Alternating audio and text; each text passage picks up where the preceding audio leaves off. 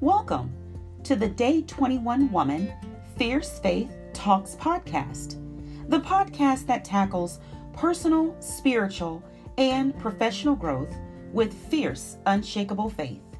I am Sonny, founder of Day 21 Woman, and your podcast host.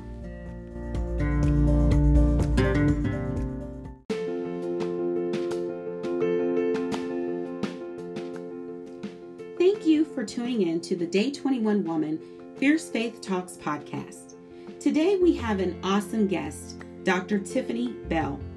Dr. Bell is a medical doctor, addiction psychiatrist, author, avid optimist, and passionate about empowering men, women, and children in their discovery to healthy relationships. Dr. Bell does this while destigmatizing mental illness and working with people at all walks of life in their journey on discovering emotional health through letting go of unhealthy relationships with an honest and holistic approach. Oh, it looks like we've got you all connected now. Yes, I'm sorry. I the one through the email worked perfectly. Thank okay, you. Okay, good. Good. Well, welcome to the Day 21 Woman podcast. I'm glad you could join us today. Awesome. Thank you for having me. I really appreciate it. Yeah.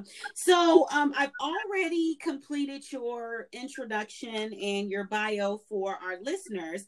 But just to reinforce before we get into our Day 21 Woman Fierce Faith Talks today, um, we are talking to Dr. Tiffany Bell. Uh, she's the owner and medical director of Better Me by Dr. B, which I yeah. love. Thank I you. Absolutely love that. So, explain to me a little bit about what you mean when you say better me. What does that mean? Yeah. So, when I was coming up with this concept, um, you know, I was hearing so many patients um, just really having such a you know, a poor self image about themselves. And I'm like, well, you only have yourself. Why not take yourself and just create a better, um, more conscious you? You know, you're more conscious, more in tune with yourself. What do you need to be a better version of yourself, whether physically, emotionally? How can we create a better image of yourself, a better version of yourself? And that is what how better me came about and um, it, it just really helped myself you know i was struggling with myself um, just being really hard on myself. Like you know i'm actually doing a lot out here. I'm doing a lot of good pouring into other people. And then i needed to start pouring into myself which mm-hmm. helped with the better version of myself. You know i really like how you said that you know basically to relook at yourself and in this idea of how do i create a better self right? Yes. Because I think a lot of times what we do when we're not the person that we think we should be or we intended to be or we even want to be, we think we just got to start all over from scratch or worse off sometimes I see where we think we need to become somebody we aren't or you know take on what somebody else is doing. So I really like how you said you don't have to throw all that away. Just look at who you are, where you are, and how can we recreate a better you. So that yes. is absolutely wonderful. So, can you tell us a little bit um, about your work? Because as I was reading in your bio, you've done a lot of really wonderful things. And so, if you can tell us a little bit about your work as an author, a psychiatrist, as well as an emotional healer. And we're going to talk about that emotional healing part a little mm-hmm. bit more. But tell us a little bit about your work in those areas. Yeah. So, um, when I came into medicine, um, I've always wanted to be a physician. I always want to be a doctor. And the first thing, my first love was women's health. Um, I really wanted to deliver babies. And I found out that, you know, when you get to that point of when the mother is about to deliver, you know, babies come whenever they want to. And so mm-hmm. I was, mm-hmm. you know, I am a person that loves that instant gratification. Mm-hmm. And I know myself, I will be so unhappy if I um, worked with a female throughout their a mother throughout their entire pregnancy and did not deliver the prize okay. and so that developed my love for mental health um, it seems that there's so many psychiatrists they love what they do and there's different specialties in psychiatry that you can focus on women's health and other um, in other areas of just weight loss or um, genetics, and it just really sparked my interest. And so that's what really um, mental health really just found me. It just found me, grabbed me, and it really developed as my first love. And then going into mental health, you cannot separate from addiction. So there's a probably like 90% comorbidity of addiction. And I had a mentor, he was saying this is a, a awesome area to be in, especially for the African American or minority communities. And that's just really where I fell in love um, mm-hmm. and advocating for um, you know these patients that really don't have an, a voice for themselves mm-hmm. and it just really kind of sparked you know the addiction area with my addiction with food i've yeah. always struggled with food mm-hmm. and um, burying my feelings into um, eating overeating indulging or not eating restricting because i need to get ready for this or um, mm-hmm you know, or that, or, you know, just really just kind of looking at myself like, wow, I'm using food in the same ways as other people use, you know, alcohol or um, mm-hmm. other substances to overcome their stress. And that's how my book came about. Um, and it really ties in to eating disorders as well as like the emotional stress of mm-hmm. the day to day life. Mm-hmm. And that's how the book came about. Um, and it's like, I usually use this book with my my personal patients um, mm-hmm. helping them develop goals for themselves, setting goals for themselves, and then actually looking at their eating habits um, as, hey, this is, you are actually fulfilling, you're actually self treating yourself or um, e- eating your emotions. And really, the connect between the mental health and the um the physical because you're physically you're consuming food and you never really mm-hmm. think about it you just do this mindless eating and you don't you don't really think about the emotions that are mm-hmm. causing you to eat mm-hmm. and that's where we take a step back and you know it's funny how you say that because if we can have a moment of truth um that was something I actually learned even about myself within the last year as I have also struggled with weight Mm-hmm. And um, as I sought out a medical professional to help me to understand, you know, my challenges with weight and, you know what I mean? I mean, we're mm-hmm. like, okay, what's going on? And it was through working with this medical professional that I also learned that, you know, I had, I was an emotional eater. And yeah. what I did was I would replace my stress or my emotional needs with food. And it's interesting how you talked about you can't separate the mental health piece from the addiction. Mm-hmm. And I don't think we really think about the connection between those two that often. We see, oh, addiction, it's a bad word. We automatically want to tie it to, you know, the known, the drugs, the alcohol. But addiction can be a number of things. And it's yeah. oftentimes the result of an underlying mental health piece. Mm-hmm. So based on your experience as a professional in this area, um, and talking about kind of you can't separate the two, and you've got the addiction as well as the mental health. And I really, I think I want to talk about that addiction a little bit more. But what are some of the pressing challenges that you see affecting emotional health? Um, in addition to addiction, or if you want to even elaborate on addiction even more. Yeah, so I would say the word mental. So, mental has such a negative connotation to it, um, and that's where the stigma develops. Um, we know that um, you know we try to go back and forth with the with the terms. So, I like to use like emotional health. Okay. Um, I think people can relate more to emotions because they know that you know, um, laughter, happiness, sadness. We've all experienced that, right? So mm-hmm. in our time, we've all experienced those things um, and being able to enjoy things. So we've all been there. But when you put mental health, which that's the that's the more medical term for it, like mental, mm-hmm. Um, that has like, well, I'm not mental or mm-hmm. I'm not quote unquote crazy. Um, and so I love to use the term emotional health because the mental health has such a negative connotation. You really cannot separate that from each other because they mean the same thing, actually. Mm-hmm. Um, the addiction part has a negative connotation to it, right? And so mm-hmm. when we mm-hmm. think about addiction, we think about um, people being able to control it. Um, mm um, it is people that are homeless or under living underneath bridges or um, fail, you know, people that are failures. That's what we think about when we think about addiction. Um, but when I think about addiction, I think about all the things that we have readily available to us that are not illegal, which is hmm. alcohol, food, nicotine. Those things are not illegal. And so you're more prone to develop an addiction and overindulge in things that are not illegal. Hmm. Um, the issue is, is that it's difficult to have people to re- actually think about those things um, as being overindulging and not being able to stop, having difficulty mm-hmm. continuing when you get to a point where you know you've had enough. That's mm-hmm. really has been my challenge um, in this field.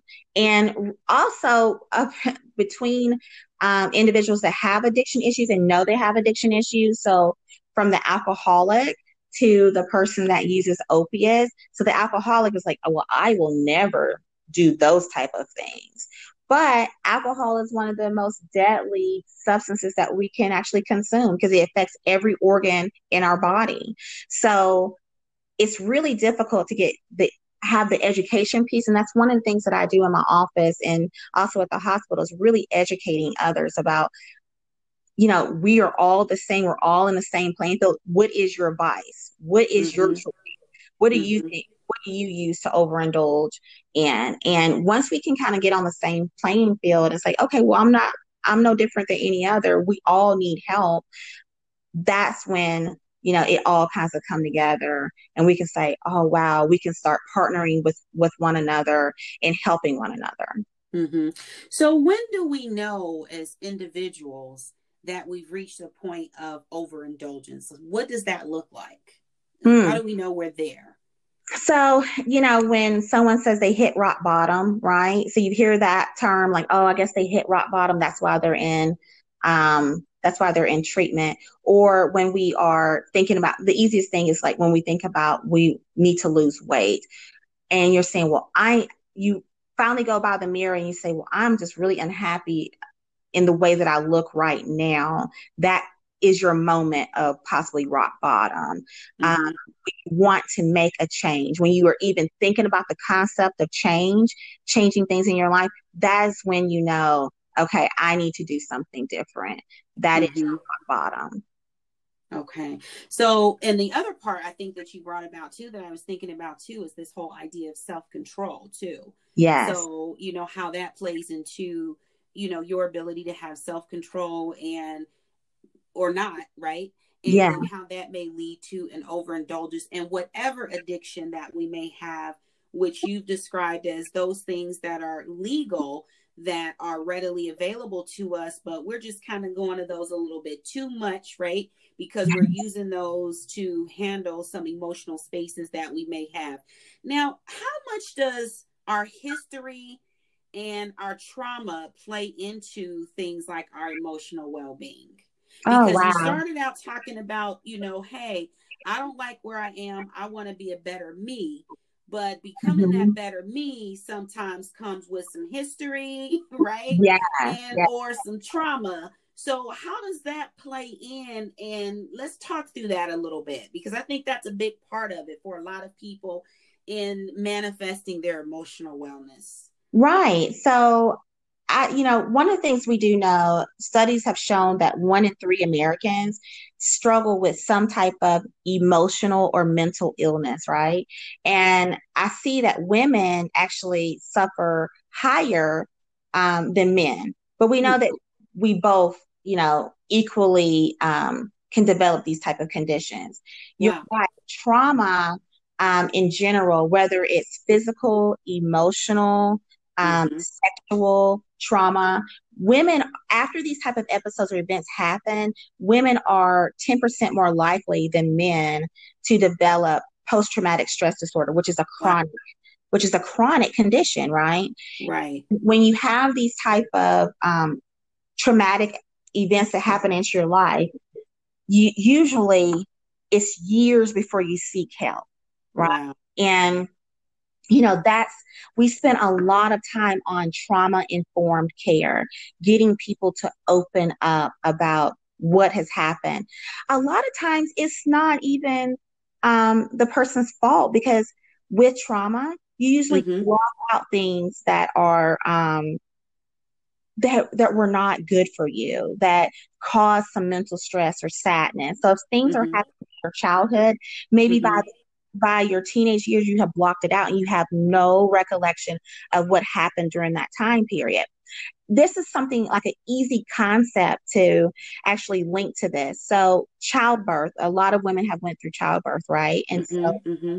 Um, if you've ever went through like a natural childbirth or even um, a cesarean that event could possibly be somewhat traumatic to the mother because of the pain right mm-hmm, mm-hmm. um, actually worrying about your child getting here safely, that is all possibly traumatic. What we do is we have some period and we block it out. We block out how the pain actually, like the the rate of the pain or how intense the pain was, how long the pain, how long the childbirth was.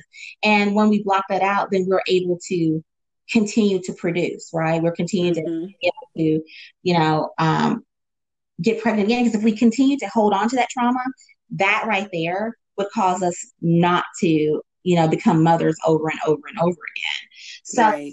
really easy concept to think about that. We block out things and then mm-hmm, mm-hmm. we block it out, we have no recollection. And then until it kind of comes up again. Mm-hmm, you know, some mm-hmm. trigger or some smell, noise, TV show or something spark that up. You're like, wow, I wonder what that was all about you know, and it could be mm-hmm. that happened years ago. So that was actually my responsibility as a physician or a psychiatrist to, you know, really dig into your history of what went on. Yeah, because I was gonna re- I wanted to touch back on these these, these some of these these data points you brought out, which was one in three women suffer more, I believe you said, than men. So um, yeah, it's like one in three Americans in general suffer okay. from mental illness. And okay. women are more likely to suffer from like anxiety or depressive disorder. So more than like 40% of women suffer from or develop depression or anxiety. So we got to go someplace because I got to go here with you because we talk to the women, right? Yes. and I got to go there because I'm curious to know when you talk about this piece, which is women suffer more from anxiety and depression, how much current and or past relationship or relationships play a role into this and is that something that you think is a factor in the rate of trauma that women are carrying into PTSD which becomes a chronic disorder mm-hmm. yeah so i believe that um, what you last touched on in your last recording the super the superwoman syndrome or mm-hmm. um, we are caretakers. So okay. we put ourselves last, right? Um, mm-hmm. And even with, you know, just postpartum depression and things like that, you know, there are, I think they said like up to 30 to 70% of women experience, um, well, excuse me, let me correct that. 10 to 15% of women experience postpartum depression, right? Mm-hmm, and mm-hmm. then after a year, it can have, it can actually go on to full blown depression in mm. about 30% of those women. So that's a pretty wow. big number. And a lot of times it is being dismissed because we are, you know, we know that the added pressure of taking care of someone else, then also taking care of yourself and the entire family is yeah. to be our duty. So, mm-hmm. Mm-hmm. yes, it could be actually, even with that, having um, depression, even with childbirth, or just something that normal, like our normal life things that occur, um, we should be able to handle it. And so, essentially, so essentially, it sounds like we're caretaking ourselves, or you know, caretaking of others at the expense of ourselves. Um, yes. In this whole idea of, like, kind of you mentioned uh, my last podcast, which was the Superwoman syndrome, we think we're supposed to be all things to all people or be great in all these different capes we wear, right? But yes. the problem with that is we're finding ourselves in this space of anxiety and depression.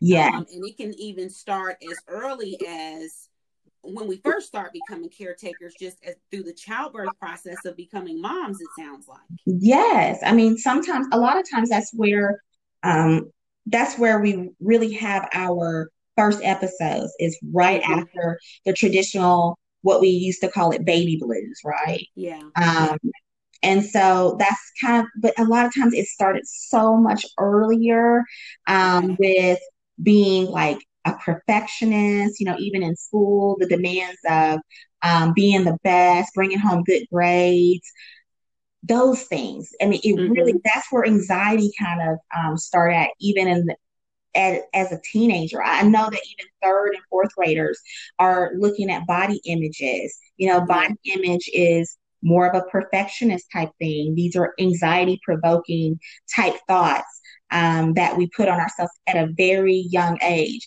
Um, saying this child is, you know, prettier than this child, or mm-hmm. this child is smarter than this child. That is what that's where a lot of these anxiety disorders kind of spark from. So you're right. And post traumatic stress disorder is a type of anxiety disorder. So we have a bigger umbrella of anxiety disorders, and a lot of those things kind of follow underneath there. Mm, um, interesting. Yes. Mm. So we know we've got this caretaker piece. And one of the things I know that I was reading in your bio, you talked about this idea of discovery of healthy relationships, right? Mm-hmm. And um, I can be honest because I have been guilty of this myself, and the Lord knows I am now working on what they call boundaries, right? Yes. Um, to ensure and protect myself so that I have operate in a healthy space in my relationships. Because sometimes we we give and we caretake to a place of unhealthiness, not to mention all the other unhealthy stuff that we bring on just in relationships in general that get us to an unhealthy place. So um what do you mean by healthy relationships what does that look like and how do we kind of help ourselves to get there stay there Tell us a little bit about that. Yeah, so I think um, healthy relationships mean people cannot read your mind. A lot of individuals cannot read through the tape or read between the line and know what you're thinking, right? And so I always, when I first talk with any patient, I say, you know, hey, I'm a psychiatrist, not a psychic. So I will not be able to read your mind. I don't know how to meet your needs. Um, and so being open and honest and using your voice is the best thing that any individual can do.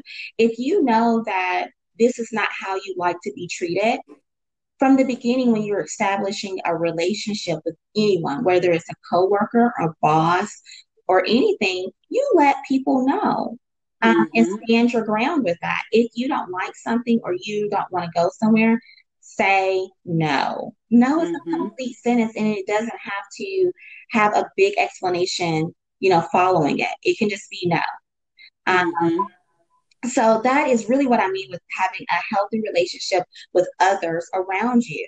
They cannot mm. read your mind. So you have to tell individuals what you're thinking, how you're thinking, why you're thinking, sometimes, especially if someone is close to you, and how you want to be treated um, and then make mm. sure you reciprocate it in you know in the other point in, in the other relation other half of the relationship um, if they're to, and you ask them hey i want you to be open and honest with me um, because i don't know how to treat you i think people are going to be more accepting to that like wow okay this person you know um, is very enlightened and awakened of how they should they're supposed to be treated. This is how mm-hmm. I want to be treated because people just don't know. They don't live in that gray area sometimes. Right. Maybe, maybe more black and white. And if you don't like to be treated that way, you have to tell people. You have to tell so, people around you.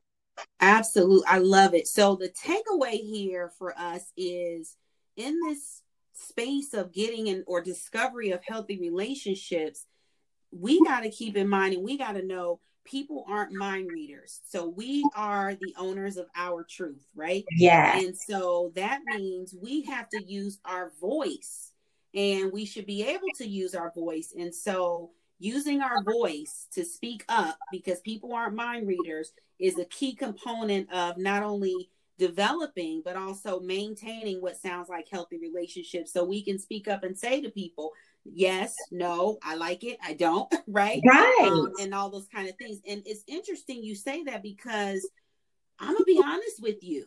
That whole part about using our voice sometimes um is a lot harder than what it sounds it sounds easy for us to be able to say I need to use my voice and speak up. But when it comes comes time to do it, or a need for us to do it, a lot of times we don't for various different reasons. Whether it's we are in this caretaker people pleaser space, whether it's we don't know how, whether it's a past trauma, whether it's a fear. So how do we get to a practice of using our voice because that's not easy for everybody yeah it, it's not easy but i believe it's like an unreal it's like unrealistic it's a fear base that you put on yourself mm. um, you know how like it's di- when mm-hmm. you have those difficult conversations and when you're done with it you're like that wasn't yeah, so bad yeah, after yeah, all mm-hmm. a lot of times it's what we get stuck into our head is that inner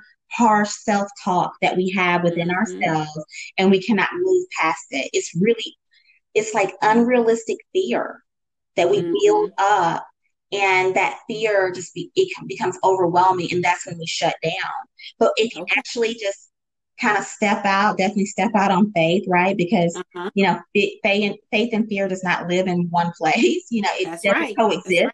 doesn't coexist in the same place if you actually step out on that faith and say you know i'm going to do this and see how this goes mm-hmm. this one time it mm-hmm. probably won't be as bad as you made it out to be Wow. That's good. That's really good. So it's basically we have to overcome our fears, whether they're legitimate or self-imposed. Yeah. We gotta just do it. Yeah. Now, um, one of the things that we've kind of weaved in and out of this conversation um, has been discussion around body, right? Mm-hmm. Um, that's something that we have talked about, whether it's um, how we've used, how we, you know, care about our image or we think care about what other people think about our image um, how that plays into certain things but i want to talk a little bit about the physical aspects um, that impact our emotional wellness because mm-hmm. whether it's a food addiction or we just have unhealthy practices or whatever the case may be or just some of those hormonal and um, chemical components within the body there are some physical things that get in the way of our emotional wellness that I think it's important for us to be educated on, um, especially because, like you said, there's so much stigma that goes with mental slash emotional health, mm-hmm. right? And one of the reasons why there's a stigma, I think, to it is people discount that there are some physical pieces that connect and or relate to our emotional wellness. So can you just touch on that a little bit?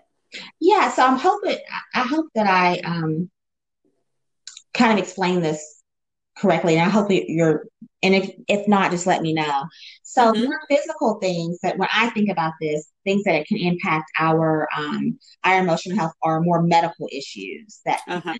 so whether we are suffering from just lack of energy. So when I think mm-hmm. of when a person comes in and we think lack of energy, I always go back to what are you eating? Are you thinking, you know, the vitamin deficiencies, or um, is there something going on with your thyroid, or do you have low thyroid?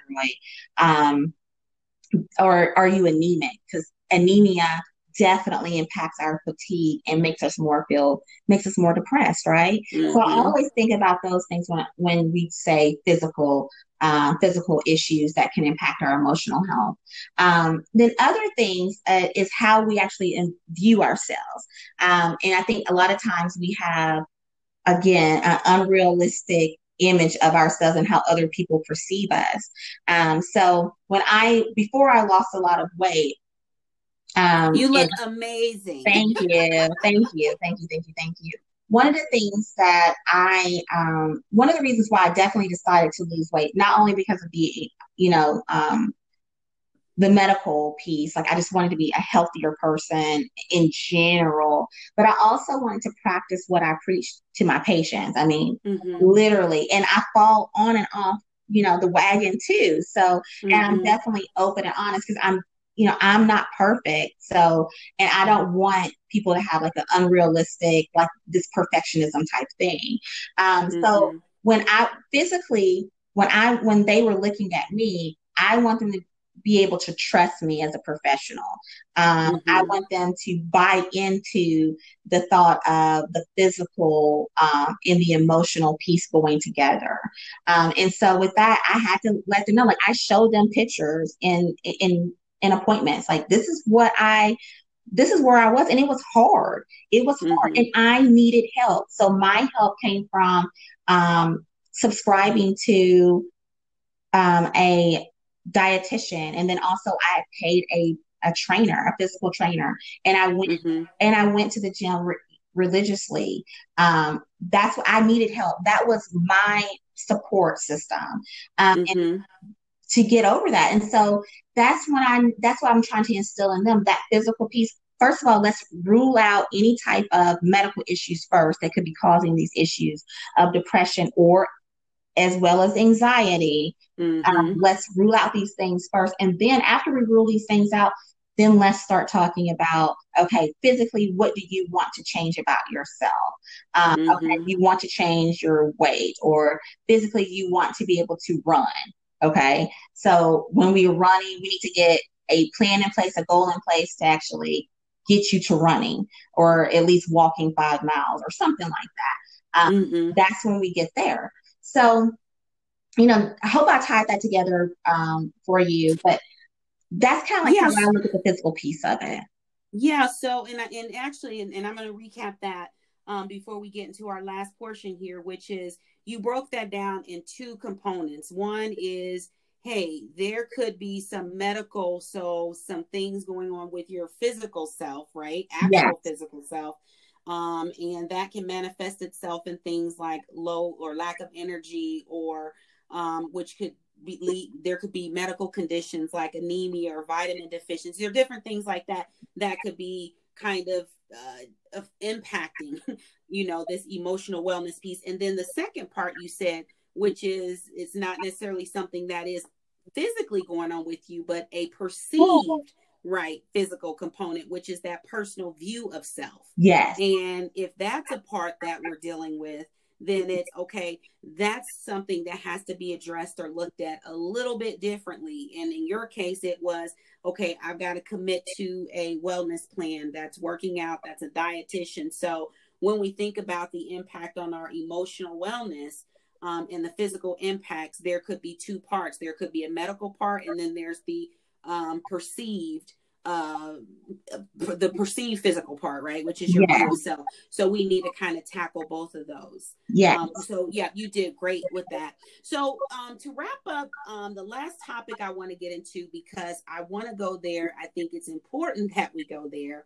And especially since um, at Day 21 Woman, we are talking about, you know, spiritual, personal, and professional. You know, we're looking at all aspects and one of the things that you talked about early in our conversation was the stigma that goes along with you know mental wellness which we now are going to call emotional wellness okay mm-hmm. and then all those different pieces that are connect to that and um, one of the stigmas or pieces and, and i want to talk about this for a moment and, because i think we're getting better with this but um, the crosshairs of mental health discussions or emotional health discussions with faith.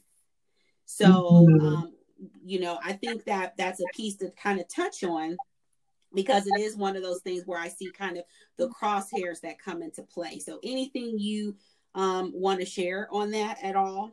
Yeah. So, um, I think it's one i mean we know that individuals that have some type of relationship um, with a higher power or have some spirituality um, background actually do better and have a better sense of self and um, they have better enjoyment in life across the board.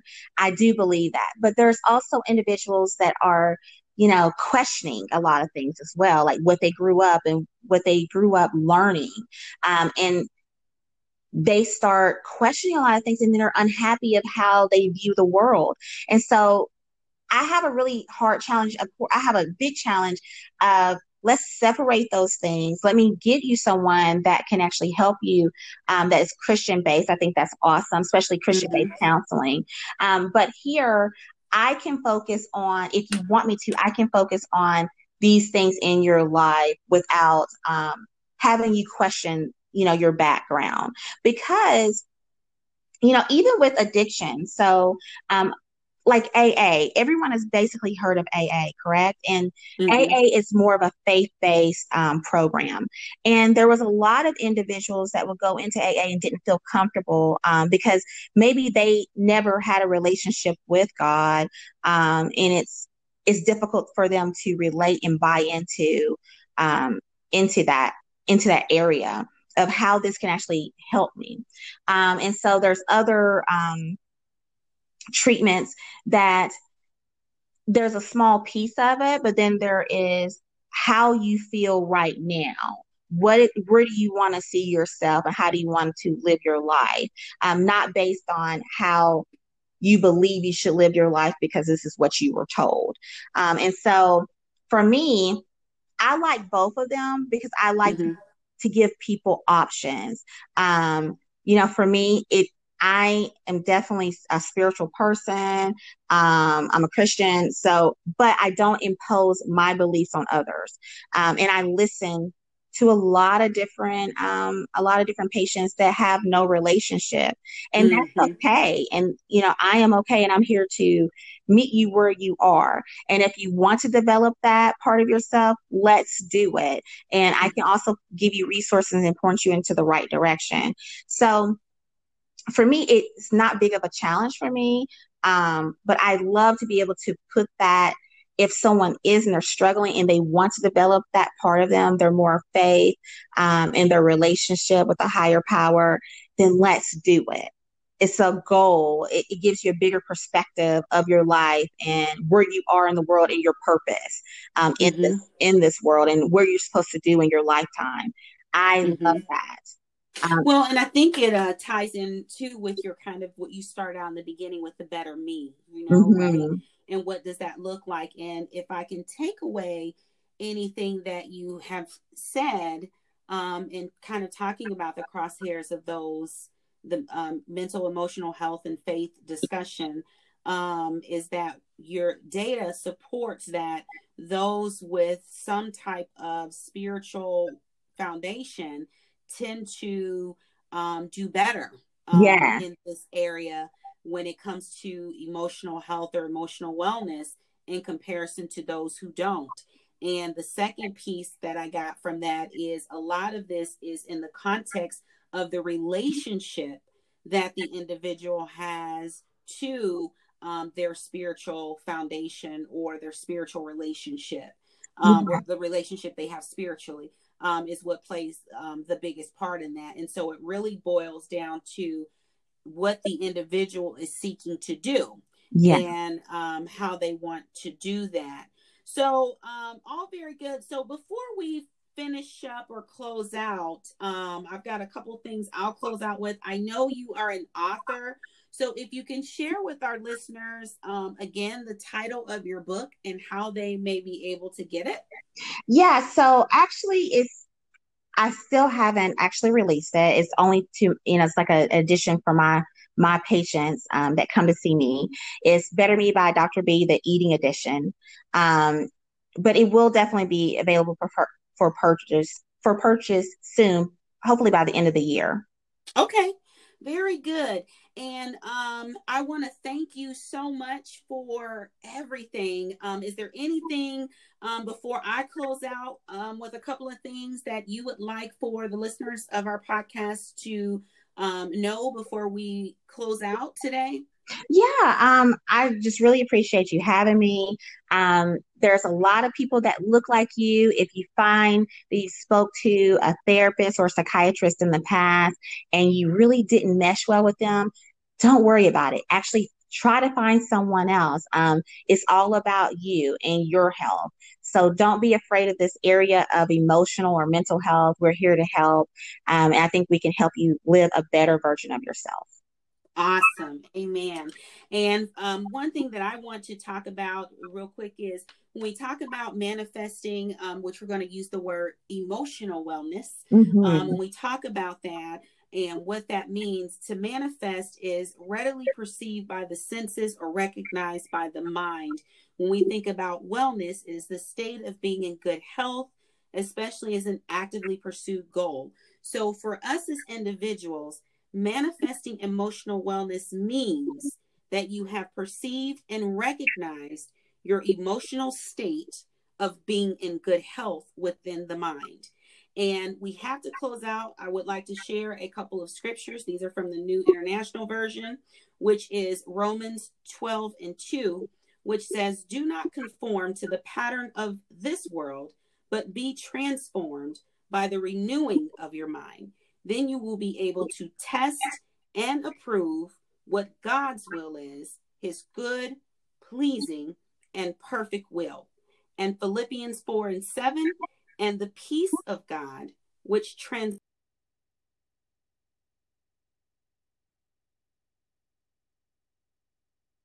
I just want to thank Dr. Bell again for joining us for the Day 21 Woman Fierce Faith Talks podcast, where we received our discussion on manifesting emotional wellness. And I wish everyone the best until we talk again next time. Thank you, Dr. Bell. Thank you. Bye bye. Thank you. Bye.